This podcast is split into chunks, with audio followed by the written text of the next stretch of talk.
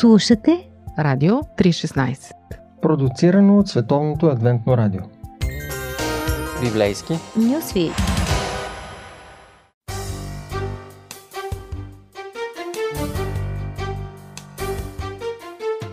Скъпи приятели, днес отново сме с Конституцията на Вселената, на фокус е третата заповед. Няколко думи за въвеждане – всички ние се стремим към щастието, имаме един такъв естествен порив към него. Бог е наш родител и той разбира се, че иска да ни види щастливи. Като наш дизайнер той знае и как можем да бъдем щастливи, затова ни е дал и своята небесна конституция, която в нашите земни условия ни е позната като Божия закон, десете заповеди. В оригиналния текст – Библията ги нарича десете думи. А това ни казва много, защото заповедите ни дистанцират поради това, че идват от юридическия контекст. Но ако говорим вече за думи, ние естествено влизаме в диалога, в обсъждането, в коментара, в човещината. На практика Бог не ни заповядва, а Той просто иска да говори с нас за това, което ни предлага да го обсъдим, да го проумеем и да видим, че то е най-доброто, единствения път към нашето щастие.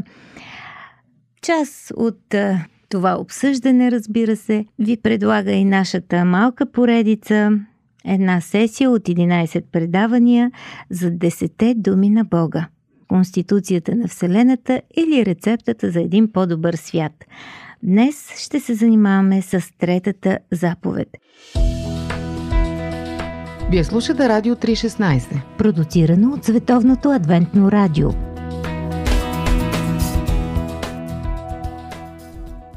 Да започнем с един въпрос. Има ли грях, който е по-грешен от другите грехове? Да, има. Мисля си, че някои няма да се съгласят. Има хора, които твърдят, че всеки грях е еднакво лош и заковават аргументите си с неуспоримия факт за Бога грехът си е грях. Според подобен възглед, човек, който краде телбот от офиса, извършва тежък грях в очите на Бога, подобно на убийството. Но повечето от нас интуитивно разбира, че някои грехове са по-лоши от други можем да бъдем сигурни, че Бог има здрав разум, поне колкото нас. Съмнявам се, че Той ще приравни кражбата на канцеларски материали към едно убийство. Тогава кой е най-лошият грях? Това е да върши зло в името на Бога. Откъде го знам? От третата дума на Бога. Това е единствената заповед от десете, която заявява, че Бог няма да прости на човек, който я нарушава – ето как звучи тя. Не изговаряй на празно името на Господа Твоя Бог, защото Бог няма да остави ненаказан онзи, който изговаря името му на празно. Не наказан в смисъл, че няма да му прости. Повечето хора смятат, че тази заповед забранява изговарянето на Божието име без основателна причина. Примерно за тях, о Боже, беше кофти ден, е потъпкване на третата заповед. Но подобно тълкуване създава истински проблем. Значи Бог може да прости нарушаването на която и да е от другите заповеди, грубостта към родителите, кражба, изневяра и дори убийство, но няма да прости на някой, който, разбирате ли се, вайка и го споменава мимоходом. Съгласете се, че това прави и Бог и десете заповеди неразбираеми за нас. Морално неразбираеми. Добре, Както често се случва, при някакво объркване заповедта не е проблем. Въпросът е в превода. Еврейски оригинал не казва не използвай, а не изговаряй. Буквалният превод съвпада с българския, където заповедта гласи не изговаряй на празно името на Господа Твой Бог. Един от най-широко използваните нови преводи на Библията, новата международна версия, употребява думата злоупотребявам вместо използвам. Не злоупотребявай с името на Господа Твоя Бог. Това е много по-близо до автентичното значение на заповедта. Какво означава да не злоупотребяваш с името на Бога? Означава да не извършваш зло в Божието име, защото Господ няма да прости такова нещо. Защо не? Когато един нерелигиозен човек извършва зло, това не дискредитира Бога и религията. Но когато религиозни хора вършат зло, те не вършат просто нещо лошо, но нанасят ужасни вреди върху Божието име. Хората, които убиват в Божието име, убиват не само жертвите си, те убиват и Бога. Ето защо най-големият грях е религиозното зло. Следващия път ще продължим с малък коментар за четвъртата заповед. Не ни пропускайте!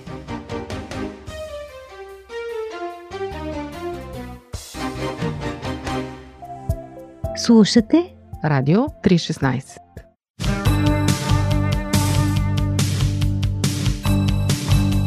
Да видиш невидимото с очите на сърцето.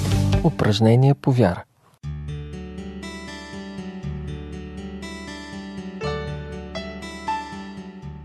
Здравейте, уважаеми слушатели! Преди години гледах едно интервю по националната телевизия. Провеждаха го на улицата и питаха различни хора дали четат Библията. Направи ми силно впечатление какво отговори случайен минувач, който на поставения въпрос каза Аз не просто чета Библията, изучавам я. Библията не просто трябва да се чете, необходимо е да се изучава и затова днес в предаването ще си поговорим за изучаването на Библията. Поканил съм един мой много добър приятел и колега, пастор Стоян Петков, и изучава от много години свещеното писание. Е един от хората, които са ме учили как да изучавам Библията. Затова ми се иска в нашето предаване да сподели някои практични насоки за изучаването на Божието Слово. Здравей, Стояне! Здравей, Боби! Здравейте и вие, слушатели на Радио 316. Добре дошъл в предаването. Кажи няколко думи за себе си, от колко време си пастор, кога започна да изучаваш Библията? На почти 48 години съм. Семейен съм с две деца. Родом съм от Добрич, а по-настоящем съм пастор в една от адвентните църкви в София, по-точно тази в квартал Люлин. А за първи път се срещнах с Библията през 1991 година. Тогава започнах да я чета с идеята да оборя майка си, да й покажа, че има грешни разбирания и че е заблудена. Тя дойде с Библията вкъщи и ми твърдеше разни неща, които беше чула в църквата. И тогава се провали. Да, да, защото се оказа, че в Библията аз открих отговори на моите неотговорни въпроси и открих, че проблема има не майка ми, а самият аз. И това беше причината да се заема с изучаването на Библията и така вече 27 години. А колко време ти отне да се убедиш? Около година. Около година. Около година, че тях е тайно от нея и малко по малко виждах, че онова, което тя твърдеше, беше истина. Добре, а защо според те Библията трябва да се изследва? Не просто да се чете като другите книги. Защо е важно да се изучава внимателно и каква е разликата всъщност между четене и изучаване? Трябва да се изследва, защото не е обикновена книга. Макар и да е писана от хората, тя е вдъхновена от Бога. И трябва да знаем, че тя не е систематично организиран учебник. Mm-hmm. В нея можем да открием много различни словесни литературни форми, като притчи, истории, пророчества, преживявания, получения, увещания. Трябва да се има предвид и различното време и култура, в която е писана. Тя е писана с изразните средства и начин на мислене много по-различен от нашия. Библейските писатели са говорили за случки и събития и често са използвали притчи и истории, които са познати на техните съвременици, но чужди за нас.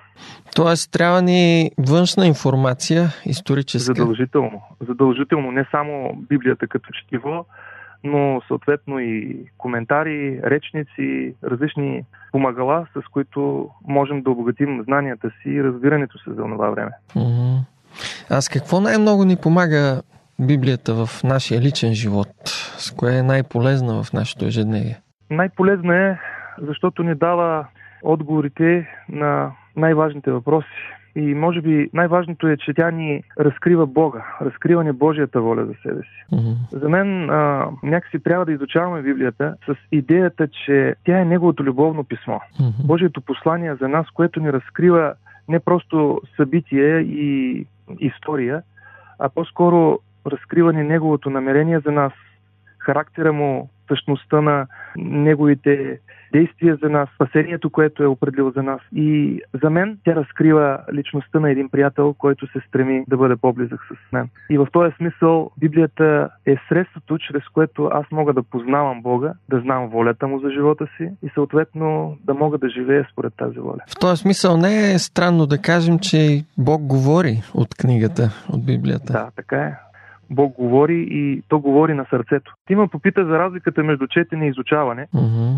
А, и за разлика от четенето и изследването, не е просто стремеж да придобиеш информацията. Mm-hmm. А, то не е само желание да се запознаеш с съдържанието на определен текст. То е стремеж да откриеш посланието, да опознаеш автора, да намериш и приложиш живота си разкритото в изучаването. И това е красотата и това е ценността на изучаването на Библията.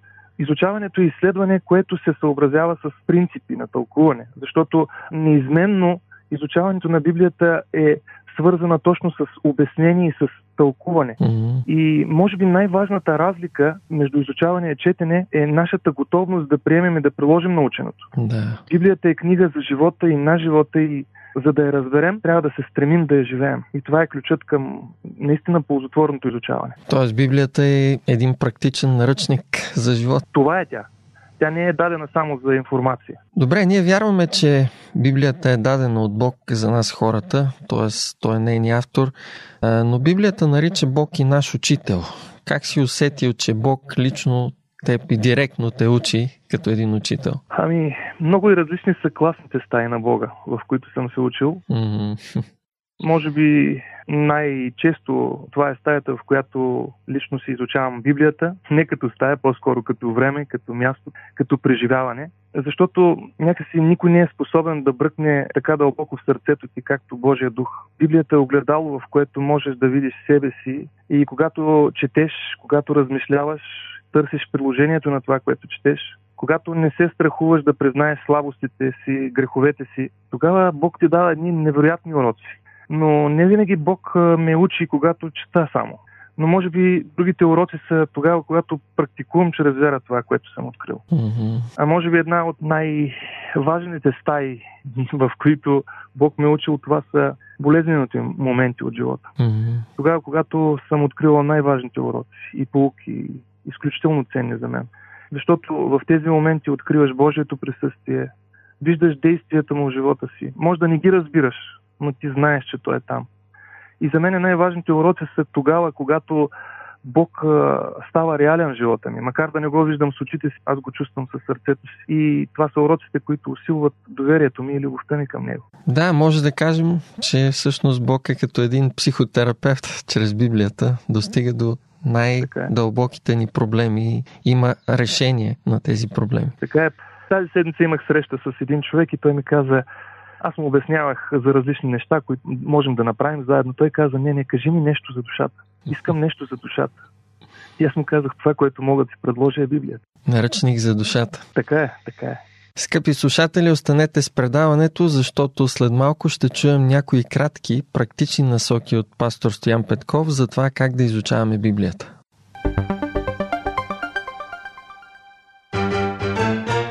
Животът събран в едно интервю.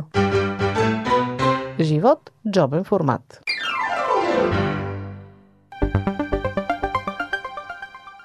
Упражнение по вяра. Уважаеми слушатели, разговаряме с пастор Стоян Петков за изучаването на Библията. Разбрахме колко е важно то, особено за човек, който иска да живее в хармония с Бога, с Неговата воля. Кажи ни как ти лично изучаваш Библията. Опиши накратко твоя процес, какво правиш първо, второ и така натам.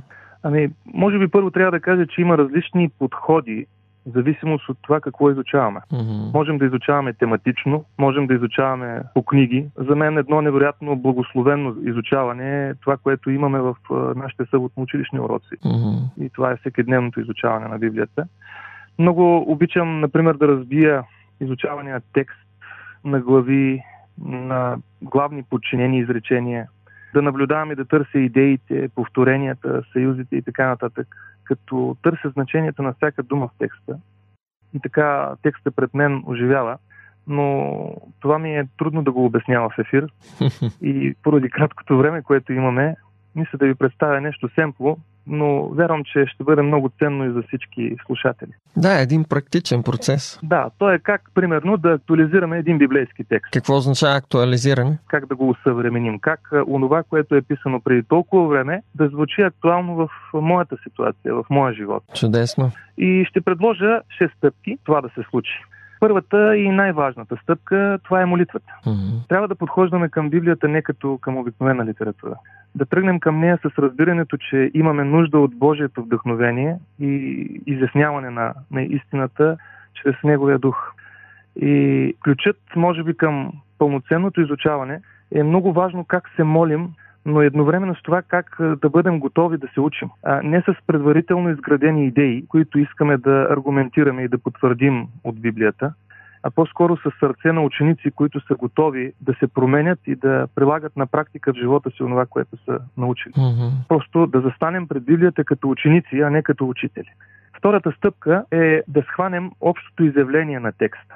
Това става като се прочете, може би, няколко пъти този текст, пасажа, който ще изучаваме, да го видим в а, неговата текстова среда, контекста, преди и след взаимовръзките му с а, предходните и следващите стихове. А, при това вниманието ни не трябва да се насочва към подробности, но по-скоро да схванем общото послание на този текст, общата идея. Mm-hmm. То да се опитаме да го направим с едно-две изречения максимум.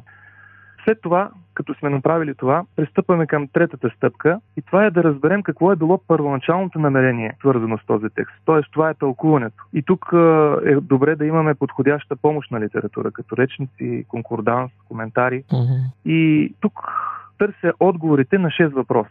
И това са въпроси. Кой пише или казва това, което чета, този текст? На кого? Кой е адресата?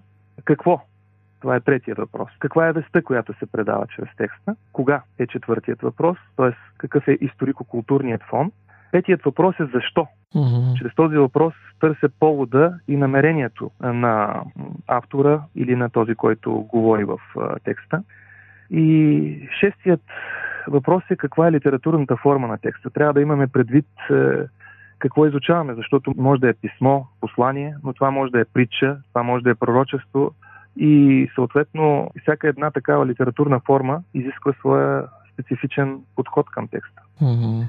И с тези въпроси се опитвам да установя кой с кого и какво е искал да постигне с това. Става ясно, че свидетелствата на Библията са възникнали в конкретна историческа и неповторима ситуация и те са дадени с определено намерение в мисъл и ако не се обърне внимание на историята на възникване на текста, има опасност да се разбере и стълкува погрешно. Не винаги е лесно да се намерят отговорите на шесте въпроса, но те внасят повече яснота и сигурност. И със сигурност е добре, докато ги задаваме тези въпроси върху текста, да записваме. Да, да, задължително. Аз пиша много. Mm-hmm. Защото идеите, които усещам, че не идват от мен, след време не мога да се спомня за тях, но когато съм ги написал, те няма как да бъдат изгубени. Тоест, докато изследваме, Бог говори и ние трябва Бог да говори, слушаме точно и да така, пишем. Точно така. След тази трета стъпка следва четвъртата и тя е какво е основното духовно изявление, което ни се предава с текста, който изучавам. Духовната вест на този текст. Mm-hmm. Можем да открием една, но можем да открием и повече духовни изявления, защото се поставят различни акценти на значение. И когато открия духовните изявления, пристъпвам към петата стъпка и то е какво е значението за мен този основен духовен смисъл. Mm-hmm. Каква вест или какво значение има за мен в моята ситуация, в моя живот? Какво е приложението? Тоест, касае ли ме лично мен, това, което съм да, разбрал? да, да. Как това лично мен ме засяга? По какъв Мгм. начин? И в тая връзка е шестата стъпка. Поставям въпроси, които са близки до живота. Въпроси за размисъл, а може би въпроси за дискусия. Ако имам хора, с които имам контакти, възможност за общуване, мога да поставя тези въпроси за дискусия и се получава нещо невероятно. А може би идеи за това как да, Да. приложим наученото. Точно така, така е. И ако трябва да обобщя, мога да кажа отново тези Да, шест повтори ги накратко. Така, молитва с отворено сърце, молитва на ученик. Второ е общото изявление на текста. Третото е първоначалното намерение. Какво е първоначалното намерение на текста? Четвъртата стъпка е духовното изявление. Търсим духовната вест за нас. Петата е приложението в моята ситуация. И шестата е въпроси към самият мен. Въпроси, които търсят приложението на това, което съм открил. Пестеливи на думи, богати на смисъл. Историите в библейски нюсвит. Упражнение по вяра. Добре, бяхте помолил в предварителния разговор да споделиш за няколко минутки някой пример с кратък библейски пасаж, за да могат да чуят слушателите на практика как може да се случи изследването. Какво си ни да. приготвил? Ами, аз се спрях на един текст в Лука 9 глава, 59 и 60 стихове, само два стиха са. Там четем. А на друг каза, върви след мен. А той отвърна, Господи, позволи ми първо да отида и да погреба баща си. Но той му каза, остави мъртвите да погребат своите мъртъвци, а ти иди и прогласявай Божието царство. Когато четем този текст на пръв поглед, оставаме с много погрешни впечатления. Даже се спомням как дойде едно а, момиче, което използва този стих, за да може да напусне родителите си, да избяга от къща. Mm. И тогава се наложи да обяснявам, че Библията не казва това, което тя разбира в момента, начина по който тя схваща нещата. И смятам, че ще е любопитно да видим какво казва този текст за нас. Mm-hmm. След като сме се помолили, след като сме отворили сърцето си към Бога, първата точка е да уточним общото изявление на този текст с едно изречение. Прочели сме и контекста, т.е. стиховете преди и след това, за да можем да видим каква е средата, в която той се намира и каква е идеята, която предлага. И аз представям като общо изявление на този текст следното. Исус призовава един от последователите си, но призованият не е готов да приеме поканата. Mm-hmm. Това е общото изявление. И сега минаваме към тълкуването, т.е. да установим какво е първоначалното намерение на този текст. То става като се опитаме да отговорим на шесте въпроса. Кой говори? Тук имаме диалог между Исус и един непознат негов ученик. Кой и на кого? Това е. Но когато потърсим връзки на този текст с е, текстове от другите Евангелия, Матей казва в 8 глава, че това е друг от учениците му. Може би не е един от 12-те, но това е един от по-голямото окръжение на последователи на Исус. Последовател, да. Сега въпросът е, аз ще сменя тук малко въпросите, кога, за да видим контекста, кога го казва, не винаги на този въпрос можем да намерим отговор. Mm-hmm. Не винаги всеки текст показва точно определено време. Но в 10 глава ние виждаме, че това става по време на земното служение на Христос, според Лука, преди Христос да определи групата на 70-те ученика, от които самият Лука е част. Mm-hmm. И вероятно и този ученик, този последовател, който е около Исус, е трябвало да бъде призован като един от тази група. Но какво му казва Исус? Исус му казва, ела след мен, бъди мой ученик и не бъди зависим от своите близки. Как разбирам това ли? Mm. Като че ли текста не го казва, нали? Да. Но това го разбирам, когато поставим въпроса защо. Защото виждаме, че мъжът не е готов да отговори на апела на Исус, на неговата покана. Той не е готов да тръгне веднага след Исус. И защо? Защото иска да погребе баща си но очевидно баща му не е починал, mm-hmm. защото отговорът на Исус е остави мъртвите да погребат своите мъртъвци. Някакси не може мъртвец да погреба мъртвец в буквален смисъл. Mm-hmm. И виждаме, че тук става въпрос за нещо друго. И когато видим културния контекст, времето в което са живяли тези хора, ние виждаме, че един млад човек е зависим от бащата. Докато бащата е жив, докато човекът не навърши 30 години, той е зависим по всякакъв начин от волята и решенията на бащата. И в този смисъл, призованият ученик казва на Исус, остави ме да навърша пълнолетие или изчакай, докато изляза от опеката и зависимостта на баща си. Mm-hmm. Аз не съм самостоятелен в момента, не мога да взема решение. Не мога да тръгна, защото бащината воля е аз да съм у дома. И един вид тук Исус не го призовава да остави мъртвия си баща, а по-скоро го призовава да бъде самостоятелен в решението си. Mm. Да не позволи на други хора да решават вместо него. Да бъде независим. Точно, да, да. И след като сме отговорили на въпроса защо, ние отговаряме на последният въпрос. Каква е литературната форма? Това е разказ, повествование, нали, част от Евангелия. Mm-hmm. И така, след като сме си изяснили картината, след като сме видели основният акцент, търсим и какви са духовните изявления на текст какви са духовните вести. Тук виждаме как нещата започват да звучат принципно, общо човешко като послание, а не определено за една личност. И тези духовни изявления, на които аз съм се спрял, които аз открих, то може да се намерят сигурно и още. Mm-hmm. Но аз искам да се спра само на две неща, за да не обърквам нашите слушатели. И първото изявление е, че не можеш да следваш Исус, ако ти си зависим в вземането на решения от околните. Mm-hmm. Или по друг начин казано, не бива да позволяваме на другите да решават вместо нас кога и как да следваме Бога. И второто изявление е, че да бъдеш ученик на Христос, значи приоритетът ти е да прогласяваш Божието царство. Това е приоритетът на ученика. Ела след мен и прогласявай Божието царство. Остави мъртвите да се занимават с мъртвите дела на този свят. Mm-hmm. Имаш по-важна задача. И това са двете вести, на които се спирам. И сега преминаваме към четвъртата ни точка актуализацията или усъвременяване. Когато съм открил тези вести, аз ги търся вече в моята ситуация и си мисля за първо за различните зависимости, в които попадам и какви проблеми ми създават тези зависимости в следването на Исус. И мога да си задавам и въпроса, нали, какъв ученик съм. Mm-hmm. А второто духовно изявление поставя въпроса за моите приоритети като християни. Да, аз вярвам в Исус, аз съм Негов ученик, аз го следвам, но кои са важните неща за мен? Дали наистина съм ученик или само си мисля, че съм такъв? Дали Божието царство е най-важно? Точно. И тук вече са въпросите за размисъл. И както казах и преди малко, те са важни не само за мен, много са ценни, особено и ако имаме и група, която е с нас, за група изучаване, защото те някакси ни провокират а, да променяме живота си. И ето, например, какви въпроси мога да си задам.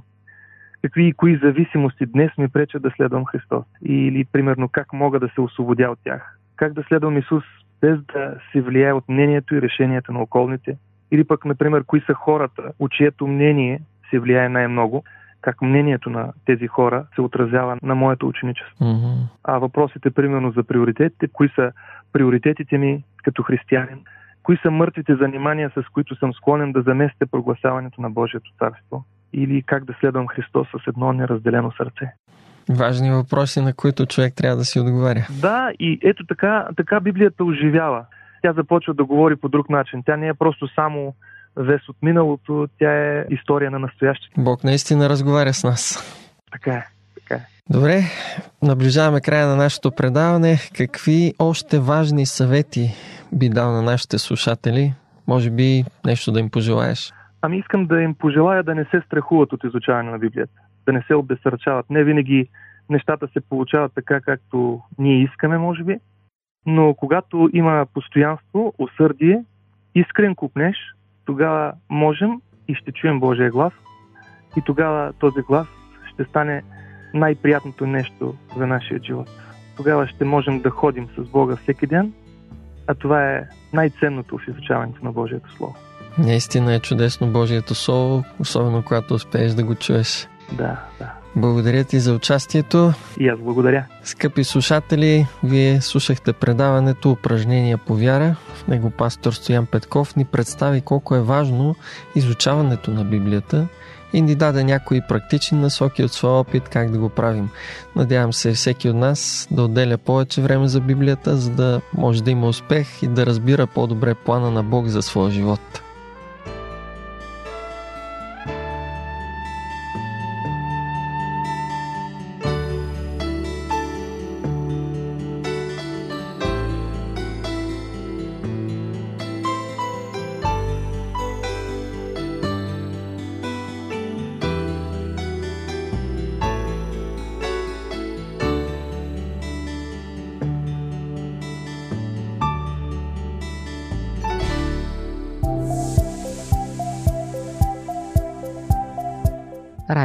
316. Продуцирано от Световното адвентно радио. Сайт 3-16.bg